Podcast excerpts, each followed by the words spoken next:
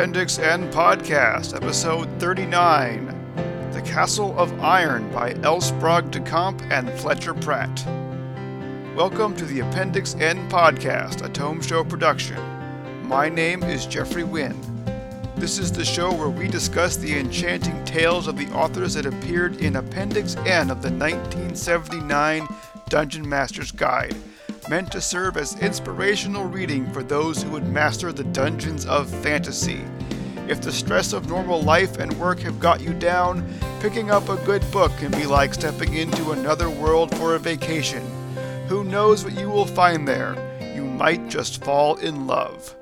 For those of you listening at home, you are encouraged to read along with us and send us your comments. Listen to the end of the episode for some of the stories we'll be discussing on future episodes, and email your thoughts to thetomeshow at gmail.com. On with the show. And with me, as always, is my co host, Jeff Wickstrom. As always, I am happy to be here. And joining me once more is my fabulous guest, Peter Foxhoven. Thank you so much for having me uh, on again, you guys. I, it's great to be here. It's me, Snurg. I don't really like Noble Knights that much, but NobleKnight.com is okay by me. You know why? They got tons of products for me where I can just be hiding in dungeons and stuff like that. Also, it's it's really really cool. I get to find all these bestiaries that I can fill my dungeon with and all kinds of goblin miniatures. So check out Noble Knight. They'll even buy old gaming products that you aren't using anymore and they're awesome. NobleKnight.com. Make sure you tell them the Tome Show sent you. Today we are talking about the Castle of Iron, the third story by L. Sprague de Camp and Fletcher Pratt about uh, Harold Shea, uh, part-time psychologist and full-time enchanter. Uh, this story was first published in Unknown magazine, April 1941. Uh, it was eventually published in hardcover by Gnome Press in 1950 and in paperback by Pyramid Books in 1962, and of course has been republished in the various uh, collected editions of uh, The Adventures of Harold Shea the Enchanter, such as The Incomplete Enchanter, The Complete Enchanter, The Complete Complete Enchanter, and so on. Peter, how did this? This is, is your first time joining us for the Adventures of Harold Shea. How did you overall enjoy these stories? You know, I really liked them. Um, I'm I'm not gonna lie, I'm a huge actual fanboy of the podcast, uh, which is why I emailed you initially. Now, wow, like a year or more ago. Um, so you know, I've been reading along, and it, it's it's interesting. My my uh, exposure to L. Sprague de Camp is the pastiche work he does, uh, or rather, he did with Lin Carter for Conan. Yeah, go figure. so it's uh, really interesting to see him writing something that is uniquely his own. I mean, with Fletch- Fletcher Pratt, but mm-hmm. it's mm-hmm. been cool to see him do something where he's not working in an established character or trying really hard to capture someone else's writing style or their tropes, but doing something himself. And it's it's actually a very different um, look for what I expected, I guess, from uh, DeCamp. So I was really pleased. Now, uh, we're here today to discuss the Castle of Iron, but correct me if I'm wrong, you also read The Roaring Trumpet and the Mathematics of Magic in preparation for this episode? Uh, yeah, I was reading them along with uh, you guys. Because I, cause I like to know what you're talking about on the podcast. Okay, listeners, you all out there should do exactly what Peter did. And then you should write into our show and tell us what you thought. Peter, you get you get uh, an an apple and five stars. Yes. Right. Uh, go on. Um. Yeah. So. Uh, I guess I don't have a, a ton of other thoughts. I, I just I thought that his take, um, if we go back a few of them, like his The Land of Fairy for him, mm-hmm. it was mm-hmm. really interesting to me reading that after um, our discussion on Tolkien's On Fairy Stories, because mm-hmm. I had that pretty freshly in my mind still, even though that was a while ago and so it was kind of cool seeing some of those elements like what tolkien was talking about like what separates it what makes a fairy story a fairy story Hmm. and that having its own grounding and its own internal consistency was kind of part of it and you can and i, I felt like you could really feel that in there and now i was a little disappointed because at least in Ca- in the uh, castle of iron they talk about symbolic logic you know Mhm. and they're using that for magic and uh, as a the, a holder of a degree in philosophy, I took some symbolic logic courses, and I never gained any magic. so I was, I've been, I mean, I could tell you about Leibniz law and like De Morgan's principle, but I- I'm not able to do any, I'm not able to summon any djinn or anything. So that's kind of a bummer. So I felt a little let down. So thanks, Professor Robinson, hold, holding the magic all to yourself. Well, they well, are you know, they they they are trying trying to do what what uh, Tolkien was was was also trying to do and, sort of uh, codify and and make make fantasy seem more more real or at least more thought uh, thought out. Uh, both of both of which lead into uh, Dungeons and Dragons. Uh, as, as I recall, Jeff, you were you were less than enamored of the first two tales, at least when we started talking about them. Uh, has yeah, has- I, I I would say that you did successfully bring me about bring me around to a grudging respect for the incomplete enchanter. Uh, and now finishing out the trifecta, I, I have I have read all of the complete enchanter. Um, I I kind of am drifting back towards my initial impression. Hmm. Yeah, I mean the the, the third story it, it, it does sort of uh, ramble a, a, around a bit. It's, it's sort of a, just a series of, of scenes, some of which work and some of which which don't. Um, but it, yeah, it's, it's it's just sort of sort of like like a big long you know one of one of those big long you know on on ensemble movies that, that just you know where where they've got like thirty ho- ho- Hollywood uh, stars and it, it just sort of uh, goes on and goes on It's until it it's until it the, ends. the the Ocean's Twelve of uh, of Appendix N. Yeah, uh, I, I mean, I I recall that way way earlier. One of one of the first uh, shows that you joined me for, Jeff. Uh, the um, uh, uh, Pellucidar stories kind of suffered from the same sort of thing, where the hero was just kind of wandering from forgettable event to forgettable uh, event. But I, I think I think the Harold Shea stories are, are a vast improvement because we actually like like the characters, or at least Yeah, the I that's an interesting an interesting comparison to draw because the thing that the Castle of Iron, etc., the thing that it really has going for it is the fact that it actually has some characters in it compared to the uh, the Pellucidar stories. Mhm. Uh, now there aren't there aren't very there aren't nearly as many characters as there are like proper names for characters. An awful lot of these these people are pretty generic, and hmm, uh, several of them could be replaced with mannequins without uh, really affecting anything in any way. yeah. Flora could just as really pretty much all of the women except for Bella Phoebe could very easily have their parts played by by furniture. I think that that's been a pretty consistent criticism of the era of the Appendix N that we've worked through so far, and and that you guys have worked through Mhm. so far. Is that it's it's not even like a is it Mary Sue? Is that the t- the term that they use? Yeah. It's not even so much a Mary Sue character. You're exactly right, Jeff. It it, it could just, just- be replaced by an inanimate object. It's just an, a complete absence of characterization, which I I feel like is something that we've seen before with regards to female characters in L. Sprague de Camp stories. Um, not to be too hard on um, Lest Darkness Fall, because that did have some female characters. They weren't particularly well treated, but they were definitely there were there was characterization to them that there really isn't for for Florimel or the woman that um, the bounce check lusts after, or the other woman that the bounce check lusts after.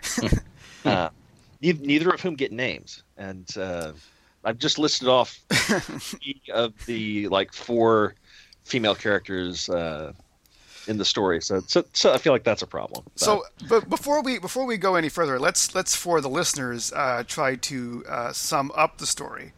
Uh, so this this is is the third uh, Harold Shea. When we last left our hero, Harold Shea, uh, he had returned from uh, Spenser's The Fairy Queen with his uh, girlfriend uh, Belle uh, Phoebe, who was a character from the story that he had taken back into the real world. And we, we pick up uh, sometime later, and we learn that he's married Belle, Belle Phoebe, and but now Belle Phoebe is missing, and the the police are in involved, and there's the, the these two uh, very uh, sort of uh, cartoon uh, cutout uh, policemen just uh, questioning Harold Shea and his and his uh, his uh, uh, associates at whatever uh, institute they work at in uh, Ohio. I don't. Yeah, I- yeah it's it's Yes, it's like a it's like a vaudeville routine. yeah. Basically, The cops. it's it's it's like uh, it's like uh, uh, and Pratt just got back from seeing like the latest uh, gangster film, and they were like, let's let's put those guys uh, in our in our book. Uh, so they're they're being a question when they're suddenly uh, ripped from uh, the real world. Harold Shea, his two of his psychologist friends, and and the cop. Uh, and one of his psychologist friends is helping with the name Vladimir, Vladimir Politsek. Uh, Vatsy. Yes, Vatsy Polisek. Vatsy Vatsy Polis, Politsek, who who has uh, the the, nick, the nickname of the Rubber Czech, presumably because he's Czechoslovakian and has a rubber neck or something. I'm, I'm not quite sure. It's like a, a, a bad check. Yeah, Bounce check, rubber check.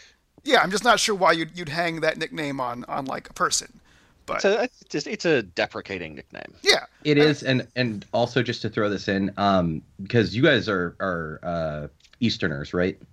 You guys are both from the E- from the East Coast. yeah, Yes. Okay, Basically. so um, in the Midwest, which Yeah. is where I'm from, there's a there's actually a pretty sizable um, Czech and Slovak population, and so like having um, traditionally having jokes aimed at like bo- bohemians or like bohunks, right, which are Czechs, is actually fairly common in Midwestern states, and now it's very like tongue in cheek because you know that group of people, that group of, of Central European Slavic immigrants are, you know, so uh, homogenized with the rest of us, but those Mhm. there's still like that kind of humor, yeah. right? I mean, so it- it's not unheard of in this region of the country, and Ohio being part of the Midwest, to have that sort of like, oh, he's a Czech sort of thing. Yeah, I mean, it it, it sounds like the the sort of uh, loving, uh, tongue-in-cheek nickname that, that you'd you'd give to a to a colleague that you that you that you uh, sort of get get along with. Um, Yeah. yeah. So all right. So uh, Harold Shea, uh, Politsek, uh, Walter Bayard, and uh, and and the cop are ripped from the real real world, and first they find them themselves in uh, Samuel Taylor Coleridge's uh, Xanadu. Which I have to kind of take issue with uh, because the poem describes Xanadu pretty specifically, and the landscape that is described uh, in the Castle of Iron is really inconsistent with it. Um, Xanadu is full of sinuous rills. It is a garden. There is a river running through it. It is definitely not a featureless marble expanse that stretches off from horizon to horizon with uh, big oriental pillars at uh, Mhm.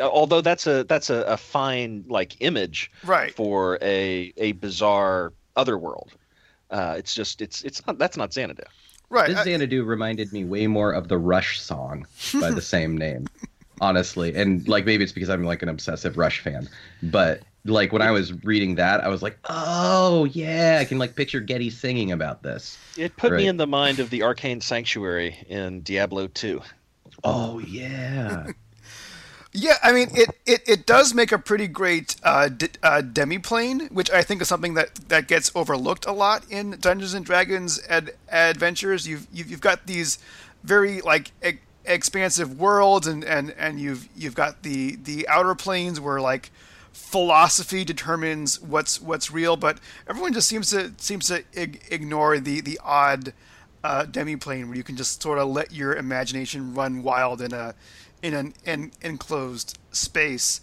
Uh, the, the the authors justify the, the sort of weirdness that's going on in Xanadu by saying that it's it's based on it's based on an unfinished poem, but I, the, the Fairy Queen was also an unfinished poem, so.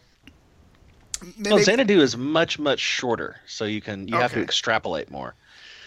Uh, but I don't. I'm not really clear on why they go to Xanadu at all. Uh, it they just because they immediately leave it for um, Orlando Furioso right. and jet, jettisoning uh, like half of the party in the process. It's, I mean, why not just go directly from Ohio to Orlando um, and not bring along uh, Bayard and the cops? Well, I mean, I'll, I'll El L. Sprague de Camp's stories so far, including Less Less Darkness Falls, seem like they're written to page count. I mean, they, they, they just sort of jump from scene to scene, and then they sort of end without any real real climax. I would I would say that's true for all four of the stories that, that we've read by him so far. Um, I, I don't know why why that is. Um, but it it it, it uh, yes, it turns out that uh, they were they were ripped from the real world by um, I forgot Chalmers. Yes, uh, Chalmers. Chalmers from uh, the previous story, who we, we last saw uh, had been left behind in the Fairy Queen with his lover Florimel, who was uh, a A made of snow and B had no lines. Right. Yes. So somehow uh, Chalmers has found himself in the Orlando Furioso, which is which is uh, different Ar- Arthurian fan fiction. If if I've done my research uh, correctly, uh, Jeff, were you familiar with the Orlando Furioso? I was not. I was. I had to go look it up and get a little bit of background from Wikipedia, and I did not even know that Orlando was the Italian form of Roland. Um, so this is a, a version of the the story of Roland. Yeah, so like I, I did so in my in my research, which, which consisted of going to uh, Wikipedia, uh, or, Orlando Furioso w- was a was a 16th century uh, poem that that was uh, based on another uh, unfinished uh, poem, Orlando Innamorato, Orlando in in Love, from the 15th uh, century. So last time we talked about Harold Shea, Jeff, your, your your comment was this is sort of fan fiction of fan fiction of fan fiction. Now we're we're taking that I think a few steps deeper. Um, It's it's taken a few steps deeper. It's also a lot looser on a lot of levels. And what this setting reminded me of uh, more than anything else is the story "The Non-Existent Knight" by Italo Calvino, which actually has Charlemagne in it, um, where he gets lines and is not just a a vaguely referenced background figure as he is in the Castle of Iron. And Wiki, Wikipedia even even says that uh, this this uh, that the, the Orlando Furioso was an, was a influence for the non-existent knight and also for Spenser's uh, Fa- Fairy Queen. Really, it refer- it mentions the non-existent knight in the Wikipedia entry. I promise I did not actually read that. Uh, I, I, I mean, I read the non-existent knight uh, years ago, and it just this made me think of it. I did not read about the non-existent knight in Wikipedia. You you are just well read and very smart. That's what I'm saying, man. Why do you constantly question that?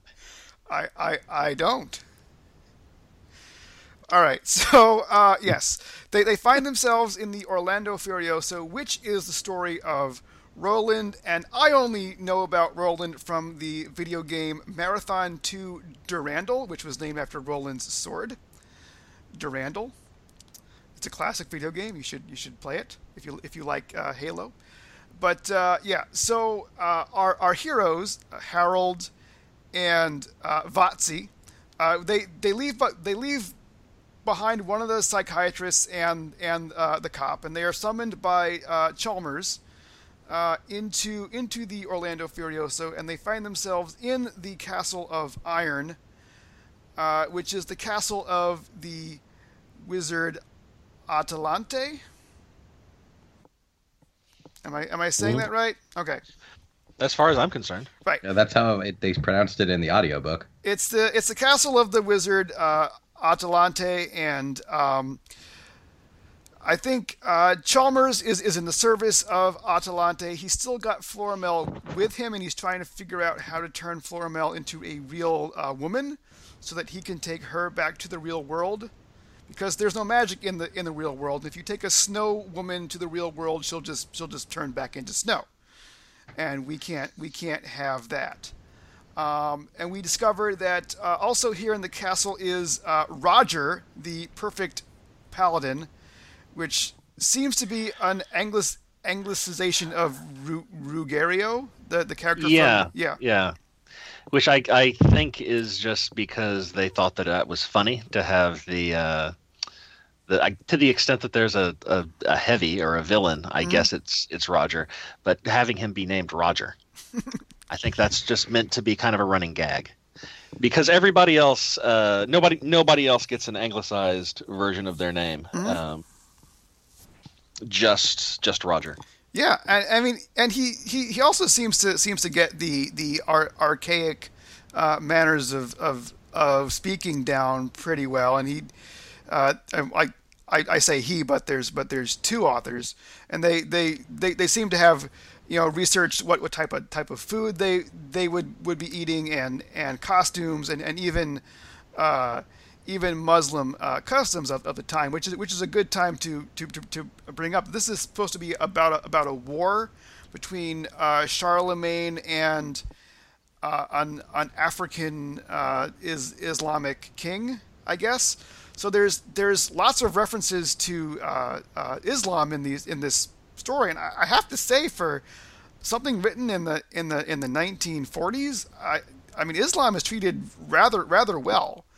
Uh, That's not entirely out of place, though. So, um, Robert E. Howard wrote a series of desert adventures and st- and things of that, and uh, tales of the N- Near East um, during his time, and his conversations around Islam were also very tolerant, and surprisingly so. I think that there's this period where it was just sort of viewed as this sort of other religion, right? Where I, I think most people didn't know enough about it, and we didn't have um, culturally enough um, Mhm. uh, inter- interchange for us to really have uh, an opinion about it. And certainly, it predates, you know, the modern era and all of those bigotries that come Right. with that. So I think it, Yeah. it's very lucky to be free of that. Mhm. I think there's the- also I think there's also a certain amount of historiosity to it. Right. This is it's not necessarily praising the Islam of 1941 as it is praising the Islam of um, I don't know whenever this was meant to be set, the ninth century, I guess. Right. No, I could definitely see that. And that and it is it really a golden era for it. I think that was my favorite part about um, this particular tale is that Moorish Spain has always been incredibly fascinating to me.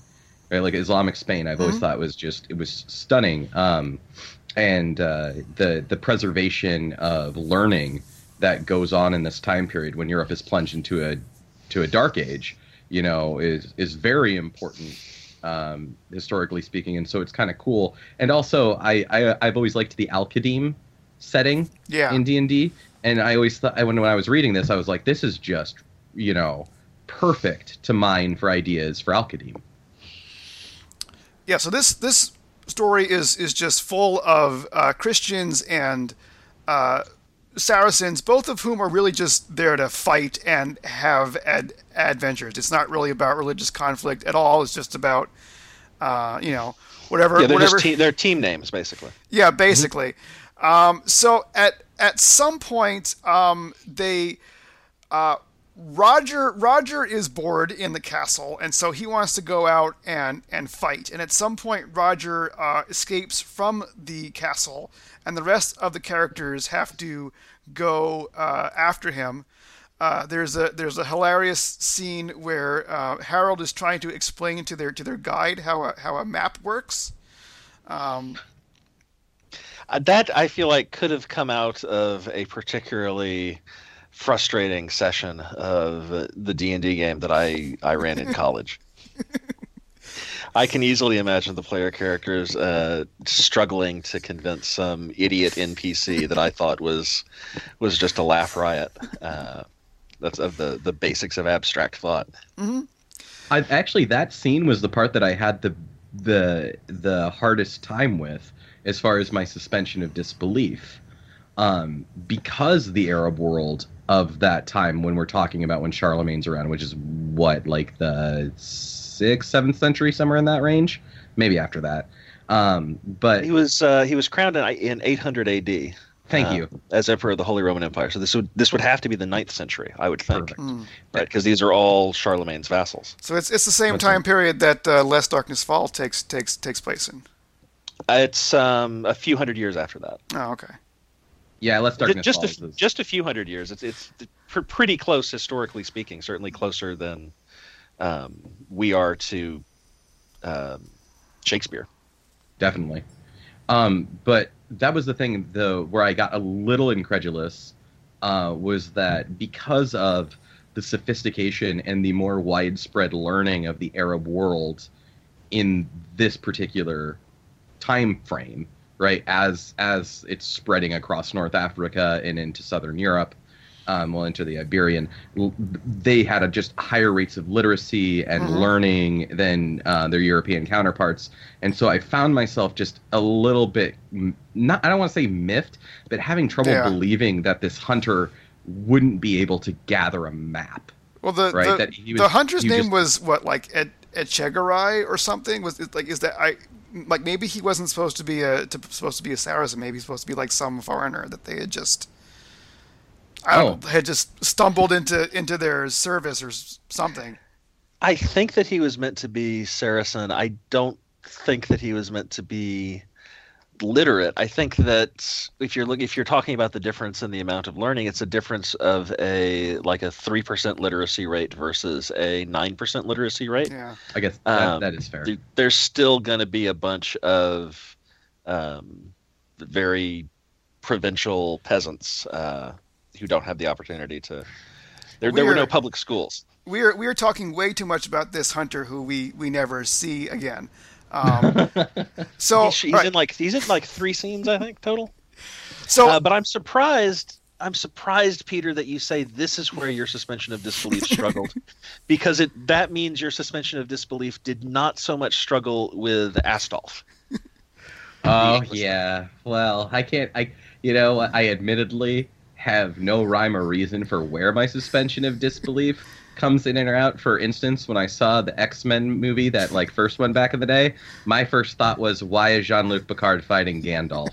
so I I cannot explain why my mind works the way that it does. I don't think Lord of the Rings had even come come out yet yet then. Yeah, it was very prescient of you. we yeah. just we just we just had had the trailers, but Ian McKellen was already Gandalf in everyone's one's minds. oh, Um, totally. But anyway, anyways, getting getting back to the plot of the Castle of Iron, uh, we we will get to get to Astolf because he was hilarious, and I and I do want to want to talk about him. Uh, but uh, Harold's Harold's goal in this entire ad- adventure is he's he's looking for his wife, uh, Bel who he took out of the uh, Fairy Queen, and uh, was, was accidentally summoned by Chalmers to Orlando Furioso.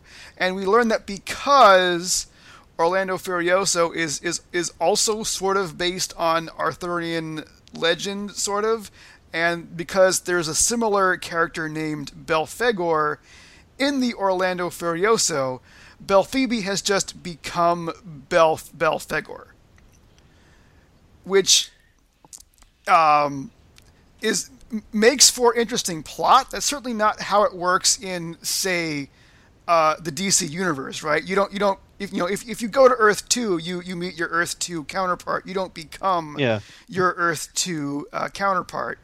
it's interesting as a plot device. It doesn't make a whole lot of sense. I don't think. Um, I didn't get the. I don't. I, it never seems that anybody else is stepping into a fictional role.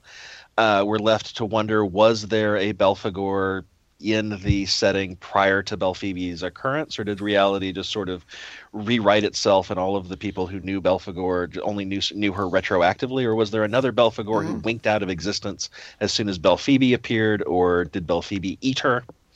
Um, and I got to say, this whole thing with Belphoebe and Belphegor was something that I found I was really disappointed by Mm. because for the first little bit after um, after Shay finally finds her and discovers that she has basically amnesia and does not remember him. She thinks that she's Belphegor, this person who is, you know, 99% identical to her, so she's very easily able to mistake herself for it. Mhm. Um, I I really and, and he he's he's constantly you know saying no no you're my wife uh, you know do, don't you remember and she's constantly saying no I don't remember um, that's kind of creepy of you and they have basically that interaction over and over and over again for like the the back whole back half of the book. Um, but when it first started I was I, I suspected I sort of hoped that the whole thing was a put on by Belphoebe that she was pretending that she believed herself to be Belphegor just That's to, to interesting. mess with Shea. Because I was imagining uh, Belphoebe being like, listen, I went back to the United States. I had to uh, get a driver's license. I we took a we went on a trip to Lake Erie. Um, yeah, there was a lot of adaptation, and so turnabout is fair play. If I'm if I end up in a in a place that is more that is more meant for me, then I'm going to uh, to make you adapt to there, right? In the in that way. But that sadly that is not the case, uh, I, and I was disappointed. Interesting.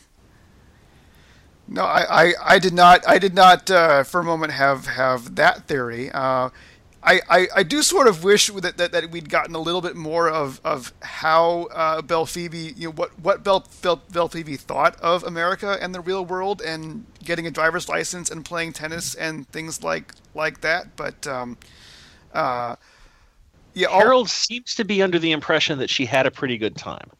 That's Yeah. really all of the data that we get about it.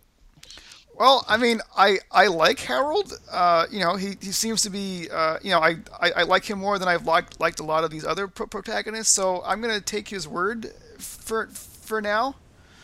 Uh, but uh, Bel Bel Belphoebe, I is is more than awesome in this in this book. I don't I don't know if she quite makes up for the lack of characters character, characterization in uh, other female characters, uh, but she like acquits herself uh, well in this uh, tale. She you know she she beats pe- people up.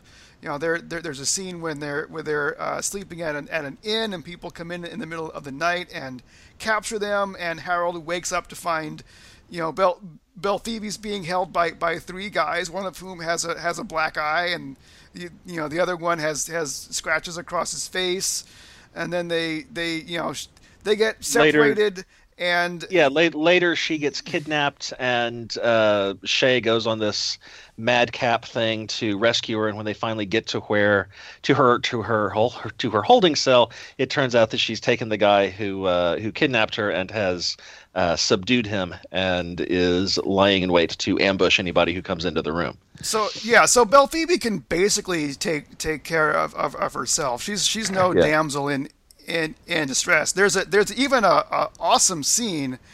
I think I think it's shortly after they escape from, from from the castle in the in, in the beginning, where no they're they're running from from someone.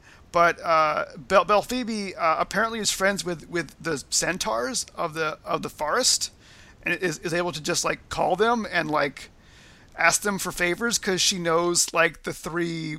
She, she's taken the three Olas of the woodland, or what? She's basically like like a ranger, or a Yeah, or, she she or had a the same power in the mathematics of magic, as, as I recall. She was able to communicate with the creatures of the forest in this in the same way as she does She's- in Castle of Iron. she's a great example of um, someone with that's Sylvan, like a Sylvan character, somebody with the Mm. Fey archetype, right? Because the, it does strike me that someone with that, like from the Feywild, would be a little bit more savvy and a little bit more, um, I guess, effective at combat and stuff like that than somebody just from the Prime Material plane, just because of all the insane stuff in the in the Feywild.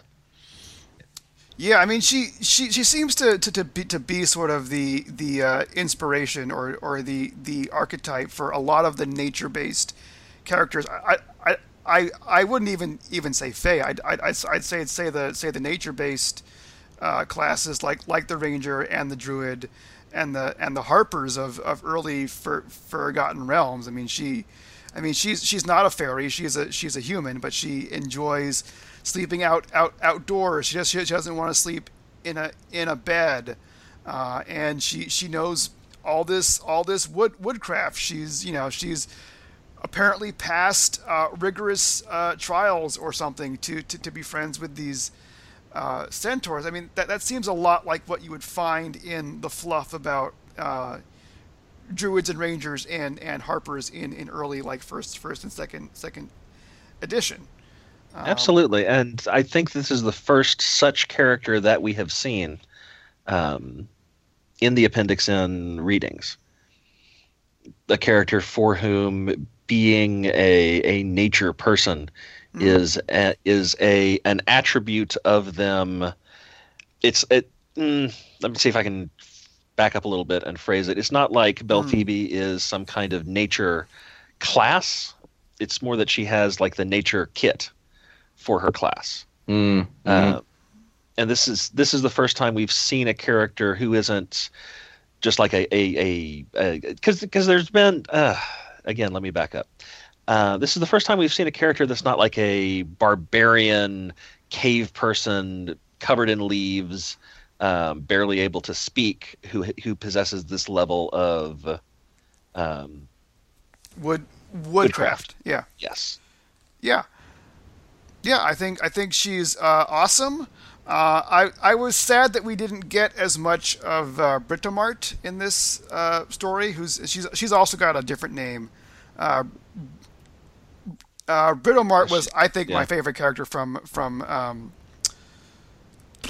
uh, the the mathematics, mathematics of, magic. magic, and she's she's yeah. she, she, only shows up in one scene here, which is a shame. She's uh, Brat- Bradamante in this story. It's it. I think it's sort of uh, hinted that um, she and Roger have sort of a, a kinky relationship because she just kind of like slaps him, and Roger just kind of giggles.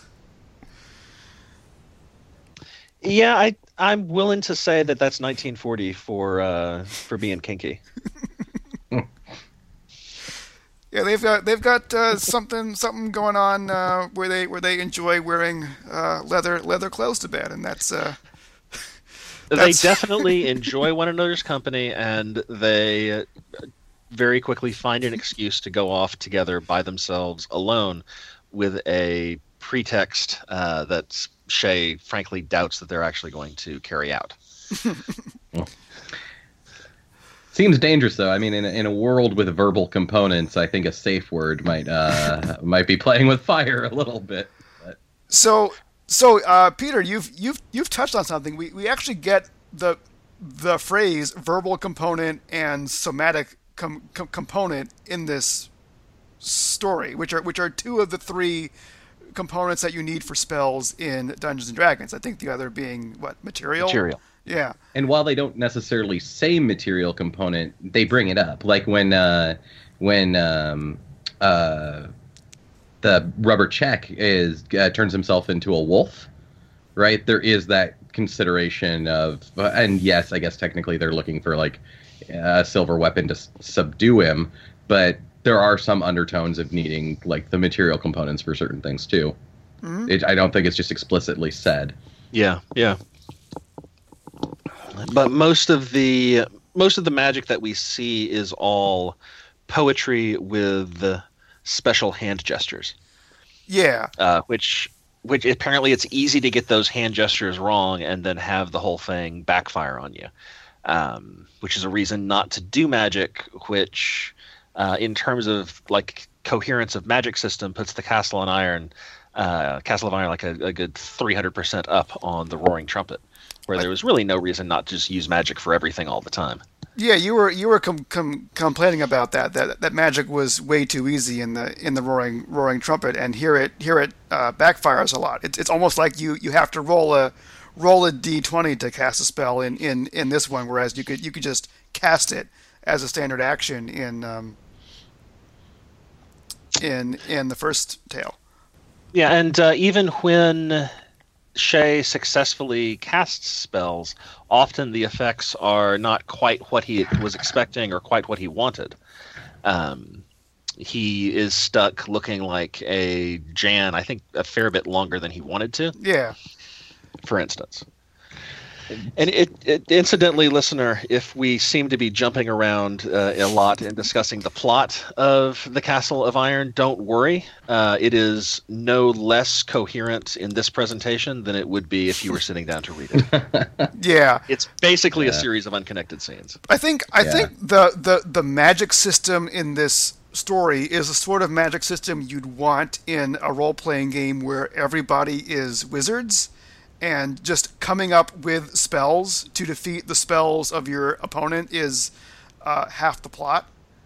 Yeah, definitely. what it really reminded me of um, is Goodman Games has a system called Dungeon Crawl Classics, uh, and their whole mechanic for spells is that there, it, it's any given spell is a chart, and the higher you roll, the different the effect, and you don't i- actually have the ability to choose.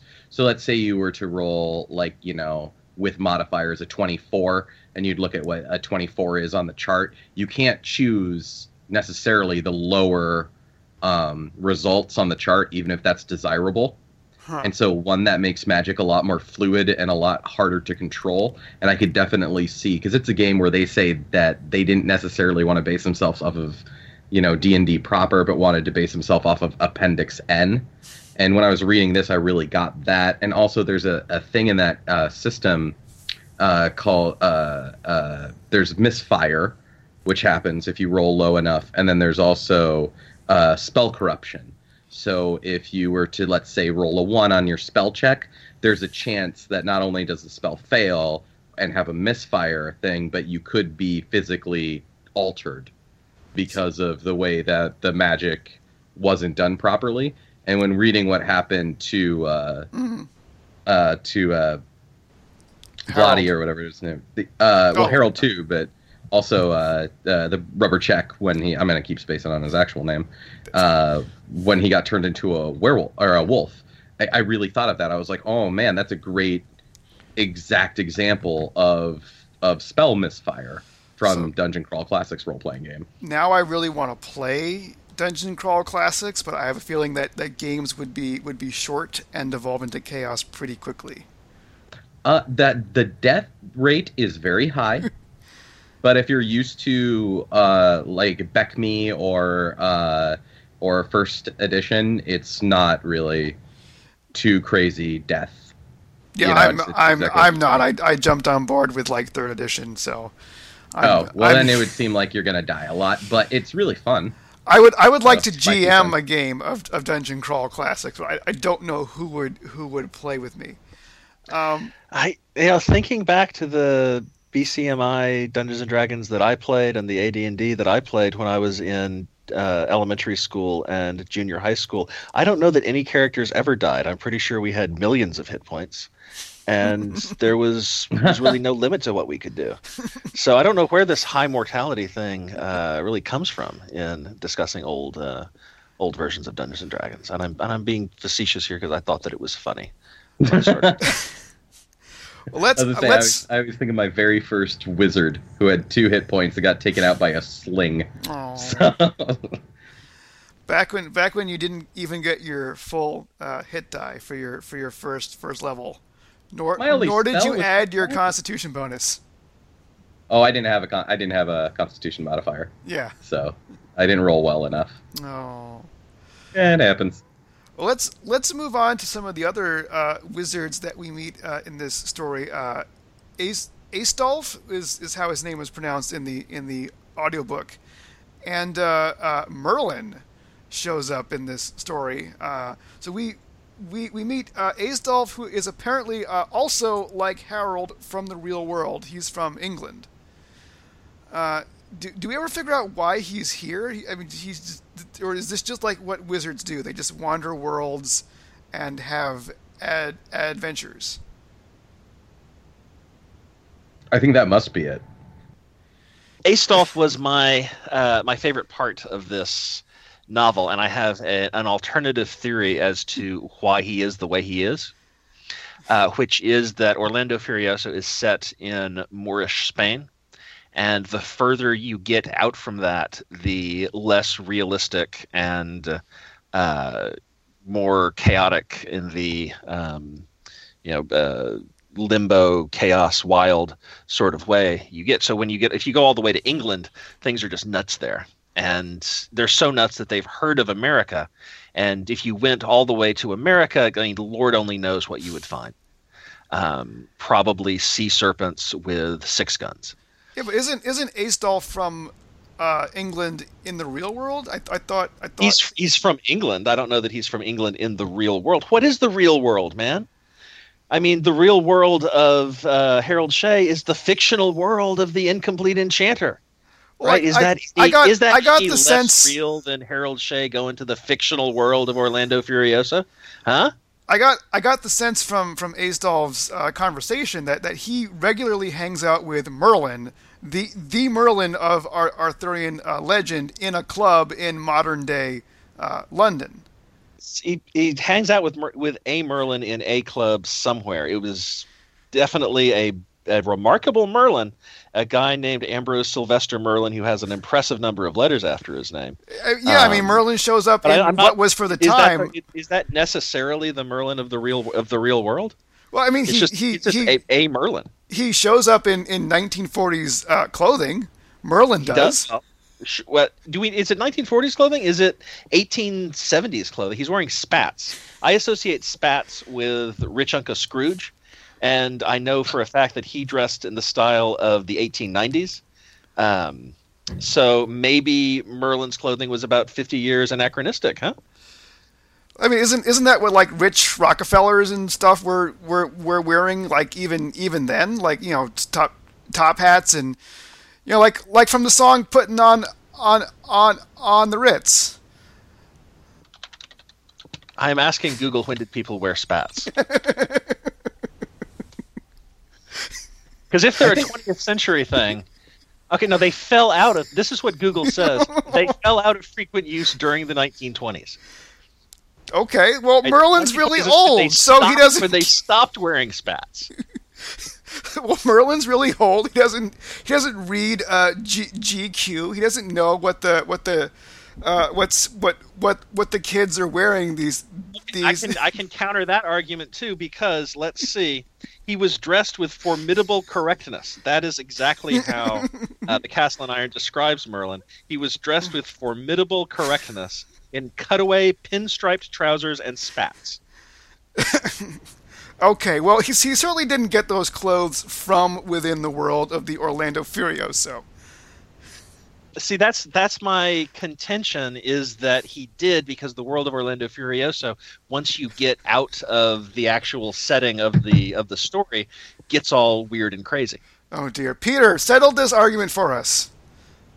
Oh, I, I wouldn't even know. I mean, like, when I think really- spats, I think of guys in zoot suits. So, like, I don't.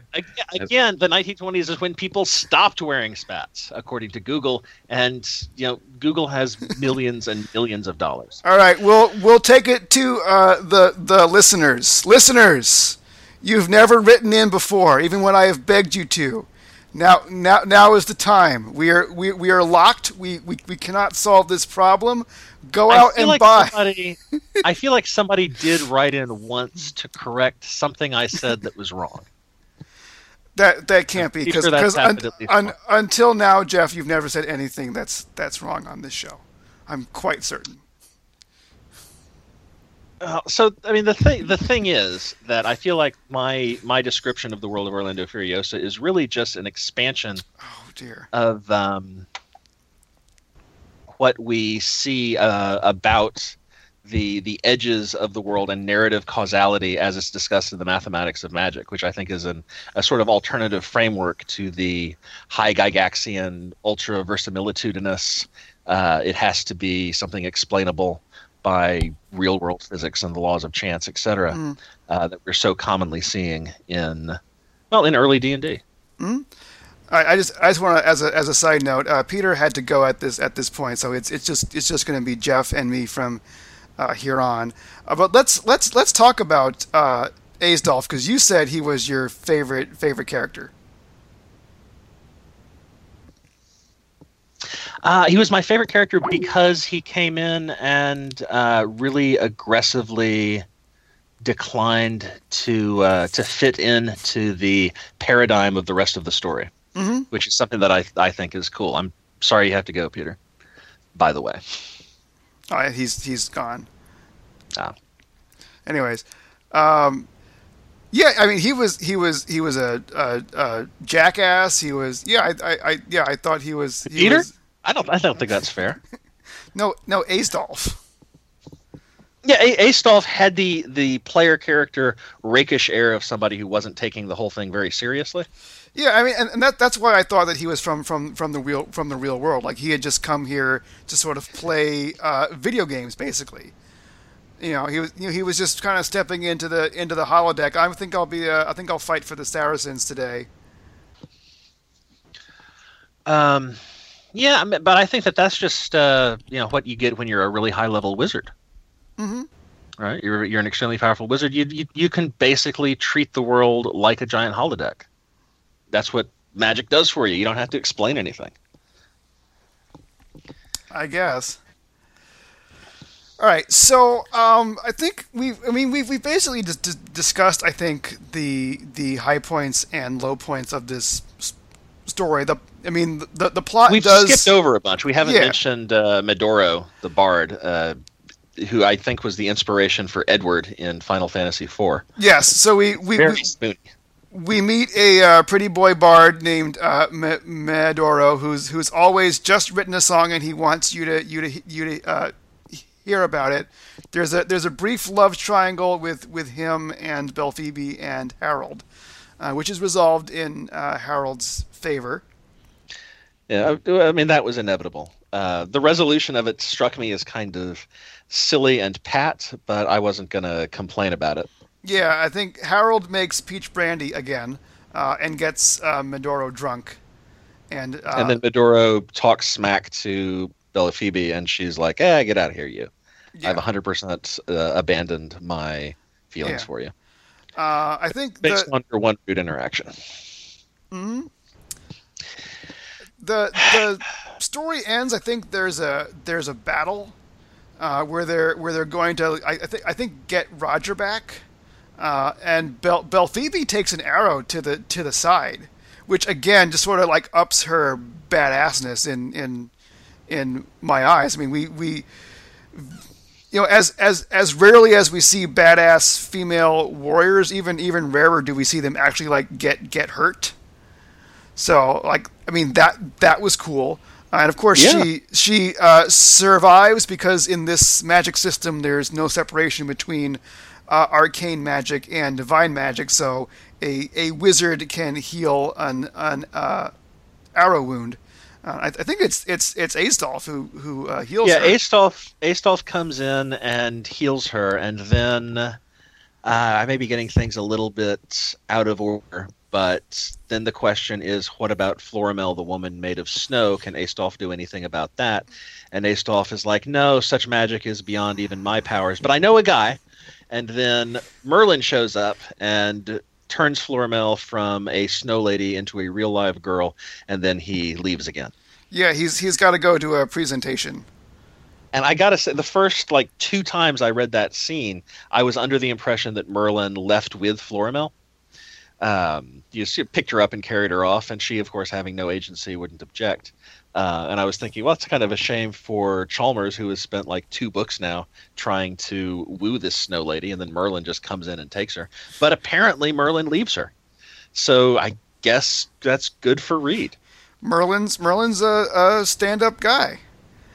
Uh, so uh, the, the the the book ends with uh, all the all the characters are together. Merlin does his thing, and then uh, Atalante shows up, and uh, it it ends in a in a duel between uh, Atalante and and Astolf, as the rest of the characters just sort of hightail it out of there because they don't want to be caught up in a duel between two very powerful wizards. I imagine Astolf just cackling and being like, "Yeah, wizard fight. All right, let's do it." Cracking his knuckles. And and you know as as I've mentioned, uh, the story just just kind of peters out there, and then like they don't even make it back to the real world. It just sort of ends with a joke from uh, Harold about, oh yeah, what about those two guys we left in uh, Xanadu, which I believe we will get back to in the in the fourth story if we read the fourth story. I don't think it was written until many years after this this one. Um, but the story just, just it was not of written until uh, 1953. okay. But yeah, I mean, it, it, it just sort of seems like they're they're like, oh, we've we've hit our page count. Uh, end of end of story. Yeah, but I mean, it, it's e- easy to criticize a story for not being the story that you wish the authors had written instead. Mhm. Um, the Castle of Iron is the the novel version or novella version of a of a Hangout uh, movie, right? Like like you Mhm. were saying, I forget whether that was before or after you started recording. Um, but it's like Ocean's Twelve. It's just uh, L. Sprague de Camp and Fletcher Pratt being like, you know who who who was a lot of fun? Harold Shea. You want to read more about him? Here's here's some stuff. Or like or like National Lam- Lampoon's Vacation, which is basically just a series of comedy scenes as they as they drive across the country from one place to to an, uh, another. I mean, it Yeah, it has a plot, it has characters, but you could really just pick up that movie at, at any point, watch five five minutes of it, and then you know go do go do do something else. Uh, this is this is kind of kind of like that almost. Yeah, and for for what it is, I I guess it's pretty good. Um, I I gotta say that I don't like L. Sprague de Camp's work nearly as much as uh, Fritz Leiber or as uh, Mhm. much as Jack Vance. Well, I mean, there's a reason he's Or not he's even- not. Ro- Yeah, or ro- even August Derleth. That matter. Yeah. Ooh, dear. Um, yeah, I mean, there's there's a reason uh, L. Sprague de Camp is, is and and uh, Fletcher Pratt are not uh, re- remembered as, as much as some of those other uh, luminaries that that you mentioned. Um, I feel like I heard Sprague de Camp get talked about a bunch as a little kid. I Well, heard. he I did a lot mean, of work. read about. right? I mean, he he wrote a lot. He wrote a lot. His bibliography had- is long. It's just you know when you write that He had much. the the A list, which was Isaac Asimov and Arthur C. Clarke and Robert Heinlein, and then you had the B list, which was um, Ben Bova and L. Sprague de Camp and Fritz Leiber and Jack Vance and Robert Silverberg and so forth. And I don't know where exactly I got that division of the Mhm. A tier and the B tier. Um, I I I don't know. I begin to guess. I, I, but I I- didn't read I nearly as much as you, Jeff. I read a I read a bunch of fantasy and science fiction when I was a kid. Mhm. Some of it stuck with me. Some of it was just in one eye and out the other. yeah. Um, but L. Sprague de Camp was one of those author names that was always like on my my bucket list, um, alongside uh, Fritz Leiber, whose whose stuff I've enjoyed a, a great deal uh, for Appendix N. And I gotta say that Sprague de Camp stuff just doesn't hold up in that way to what are probably inflated expectations on my part. I think for for my part, I I enjoyed these three stories. I mean, they, they certainly had their had their problems. Um, there there's not much incentive to go back and reread them. Uh, you know, I'm sort of happy to just to just be be left with the Im- impression of them.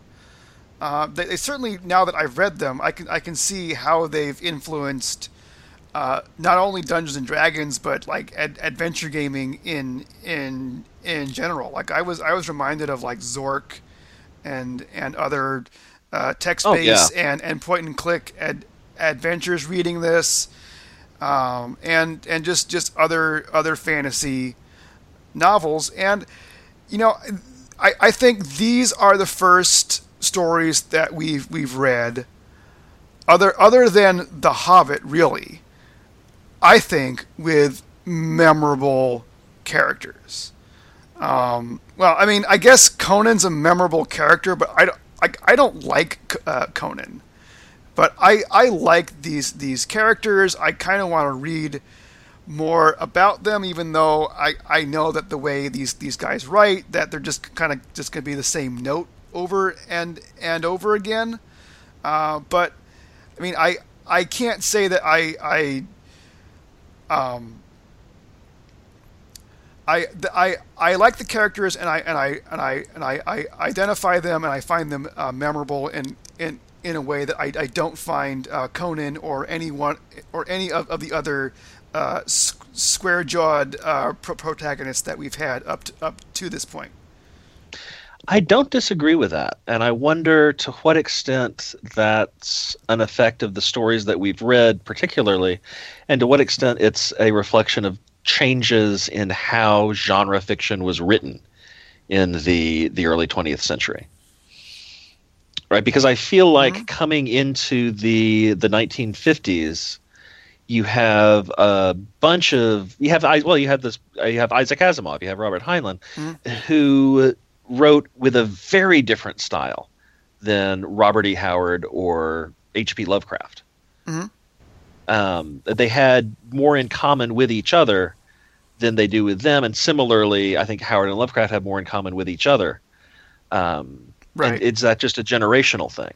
Is there a shift towards more like car- conversational, character focused fiction as we're we're moving forward in time. Maybe that's something to to watch out for in the mm. future. On the other hand, we haven't gotten yet to Lord of the Rings, which obviously is coming. I think coming down firmly in the side of for, uh, formalism in terms of its dialogue uh, for big chunks of it, at least. Mm. So that may be kind of a retrograde influence. I don't know.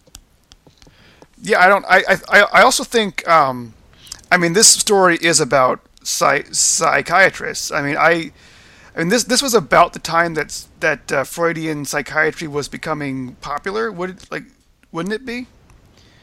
And I think I think Jeff. Yeah, yeah, yeah, yeah I think so. And like I I I have to think, not having you know made a study of this or or, or, or anything, but I, I I have to think that that Freud's uh, notions about uh, the the the human psyche would, would would have a big big influence on how authors write characters because they're because now authors are suddenly thinking about okay what's going on in this character's brain what's what's his motivations what are his hangups and we I, I think I think Freud uh, got us all all to think about how how the brain is is is multiple moving parts and and mm-hmm. very mm-hmm. very uh, messy and that can be that can be interesting and I think that that that has had an effect on uh, drama or so totally... if you look at yeah. well, here's here's something. Here's something.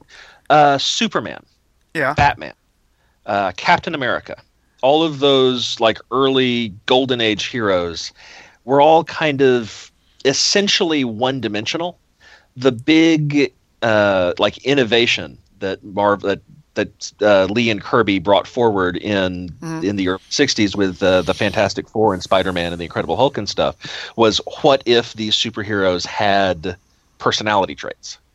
Yeah, right, and that's that's a that's a change over the over the similar similar span of time because the, that that's the amazing thing about Spider-Man is that he's this guy who is who who happens to have Spider-Man's powers mm-hmm. and goes out and does Spider-Man stuff. Uh, while whereas Batman in particularly like the really early Batman stuff is is is as one dimensional as most of the supporting cast of the Castle of Iron.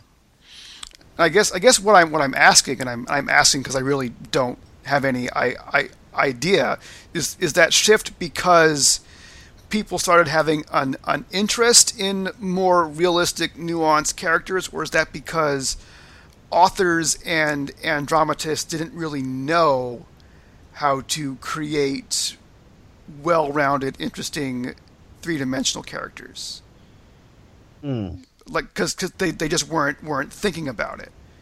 You know, like like painting. You know, you know, painters had to figure out things like perspective and and and whatnot, and they you know over over the centuries like i, I wonder if well, that was a was just an, an, innovation that came around about this time but i think that's that's it's, far it's, beyond the scope of this show well it's also something that i think is hard to pin down to a particular cultural moment because mm-hmm. like ernest hemingway wrote the sun also rises um, in what 1920 something. Mm-hmm. I don't know. I read it in high school. It was a long time ago, but it's definitely a novel that has characters in it in the same way that the Amazing Spider-Man is a character, in the same way that mm-hmm. Harold Shea is a character. Um, and that's you know again a, a generation before this stuff. Mm. Uh, but so maybe it doesn't happen at any particular time. It's just something that gradually trickles in over the course of mm. of the 20th century. Interesting. All right. Well, we've we've uh, we've we've certainly this this conversation has certainly gone all over the place and and wandered far outside the scope of uh, Appendix N. Uh, if if any uh, literature professors are are listening and thinking that we're total idiots because we because we don't know about uh, uh, these shifts in in American literature and characterization, you can you can write to us uh, at the Tome if, Show. If, if yeah, if you've written a book on how the structure of novels has changed over the course of the 20th century, or how char- the conception of character has changed, if you've if you've written that book, uh, or if you've read that book, uh, please, listener, uh, write write in and let me know about it, because um, I'm I'm I am curious. Or or come come on our on our show and and uh, and be be a guest. All right. Uh, Jeff, uh, where where on the web can people find find you, sir? Uh, well, I continue to maintain the website jeffwik.com, J E F F W I K. As I always pre- say at pretty much the end of every episode of Appendix N, there's really nothing very new on there. Maybe there will be sometime in the near future. Who can say? But in the meantime, you can go there and read my comedic retellings of uh, King Arthur. You can find me, Jeffrey Winn, on Twitter at Geoffrey D. Winn. That's G E O F F R E Y D W I N N. And I'm also on Instagram with the same handle. You can email me by emailing the Tome Show at thetomeshow at gmail.com. Make sure to put Appendix N in the subject line so they get it to me. If you're reading along with us, and you should be because these are great stories and will make you a better person, your first stop should be your local used bookstore. But if you can't find what you're looking for there, be sure to use the Amazon affiliate link on our website, thetomeshow.com, when you shop at amazon.com. The Tome Show gets a few pennies to pay the bills, and we sure do appreciate it. Coming next in March, you can hear us talk about three more stories by August Derleth The House on Curwen Street, also known as The Trail of Cthulhu, The Dweller in Darkness, and The Lurker at the Threshold. That will be our second and probably final time covering Derleth. If you haven't listened to our first Derleth episode, that's episode 36, uh, go back and give it a listen. It was a pretty, it was pretty good. It was pretty good. Later in the month of March, we will also be discussing Adept's Gambit, a Fafhrd and Grey Mouser novella by Fritz Leiber. You can find it in the collection Swords in the Mist. And finally, two months from now, we will be looking at another novel by L. Sprague de Camp and Fletcher Pratt called The Carnelian Cube. I'm very excited about all these, and we're going to have some fun discussions. I hope you'll join us and send us your comments. This has been a Tome Show production of Appendix N, Episode 39 The Castle of Iron by L. Sprague de Camp and Fletcher Pratt. Thanks for listening. We're friends. friends. Ouch. Ouch.